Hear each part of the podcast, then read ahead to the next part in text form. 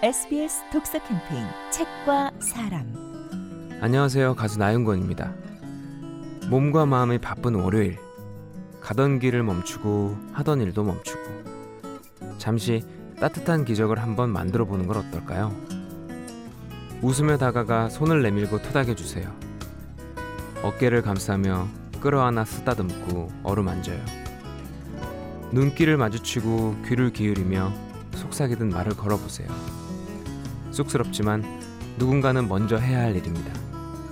기다리다가는 끝내 일어나지 않을 기적입니다.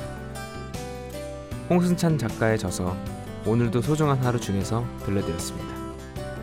누군가는 반드시 먼저 해야 할 다른 일을 향한 작은 배려. 마음이 지친 누군가에게 작지만 큰 기적을 보여주세요. 지금까지 나윤건이었습니다. SBS 독서 캠페인 책과 사람 안녕하세요. 가수 나윤건입니다. 씩씩하고 굳센 기운 또는 사물을 겁내지 않는 기계. 바로 용기의 사전적 정의인데요. 우리는 이 용기를 너무 거대해서 실천하기 어려운 일이라고 생각할 때가 많습니다. 우리에게 필요한 용기는 영웅적인 것이 아니다. 일상생활에서의 용기다. 솔직할 용기, 사실을 말할 용기, 가식 없이 있는 그대로를 보여줄 용기. 다른 사람의 부에 부도덕하게 의존하지 않고 갖고 있는 것 내에서 정직하게 살아갈 용기 말이다. 세무얼 스마일즈에 져서 인격론 중에서 들려드렸습니다. 지금 고민하고 있는 그것을 실천하는 것. 그것이 바로 여러분이 가져야 할 진정한 용기입니다. 지금까지 나영권이었습니다.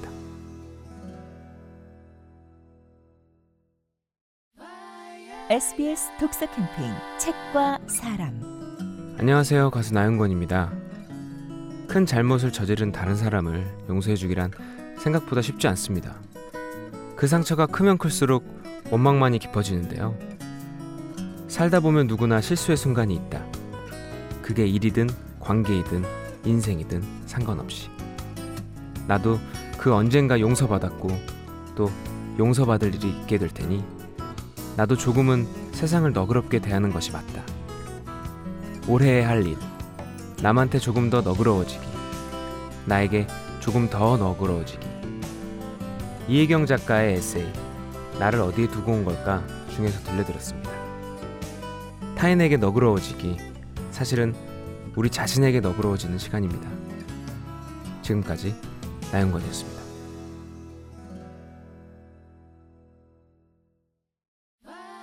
SBS 독서 캠페인 책과 사람 안녕하세요. 가수 나영권입니다.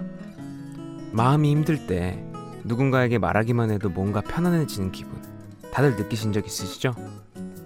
혜민 스님은 그 편안함의 이유를 이렇게 말씀하십니다. 누군가에게 말하기만 해도 예전보다 신기하게도 편안해집니다. 우리에겐 괴로움을 준 사건도 사건이지만 그 일을 겪고 나서 세상에 버려진 듯 나 혼자 버티고 있다는 점이 더 힘들게 하기 때문입니다. 사람은 혼자 견딜 수 있는 총량이 정해져 있습니다. 말하세요. 혼자 참지만 말고 말하시고 좀 편안해지세요. 왜 난 혼자서 이겨내지 못할까 고민하며 속으로 끙끙 앓고 계시나요? 이미 충분히 잘 이겨냈습니다. 자, 말하세요. 그리고 편안해지세요.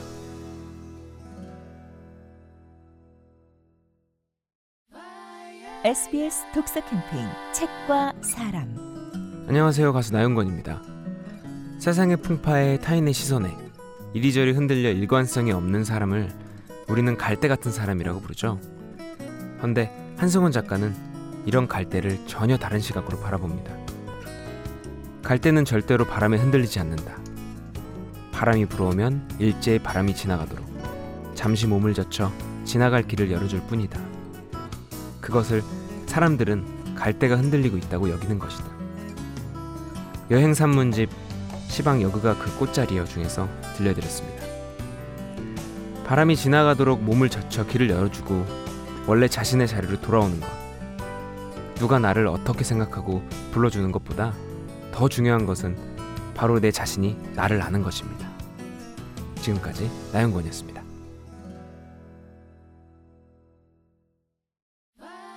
SBS 독서 캠페인 책과 사람 안녕하세요. 가수 나윤건입니다. 일주일 동안의 묵은 피로를 풀기 위해 우리는 주말이면 어디론가 떠날 계획을 하죠.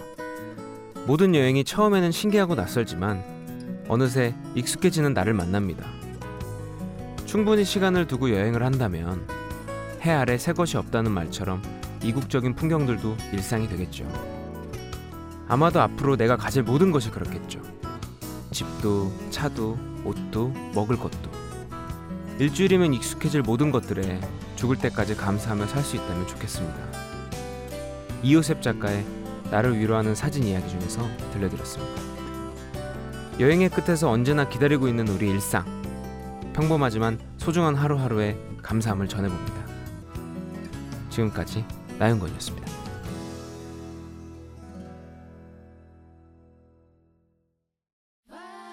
SBS 독서 캠페인 책과 사람 안녕하세요. 가수 나윤건입니다.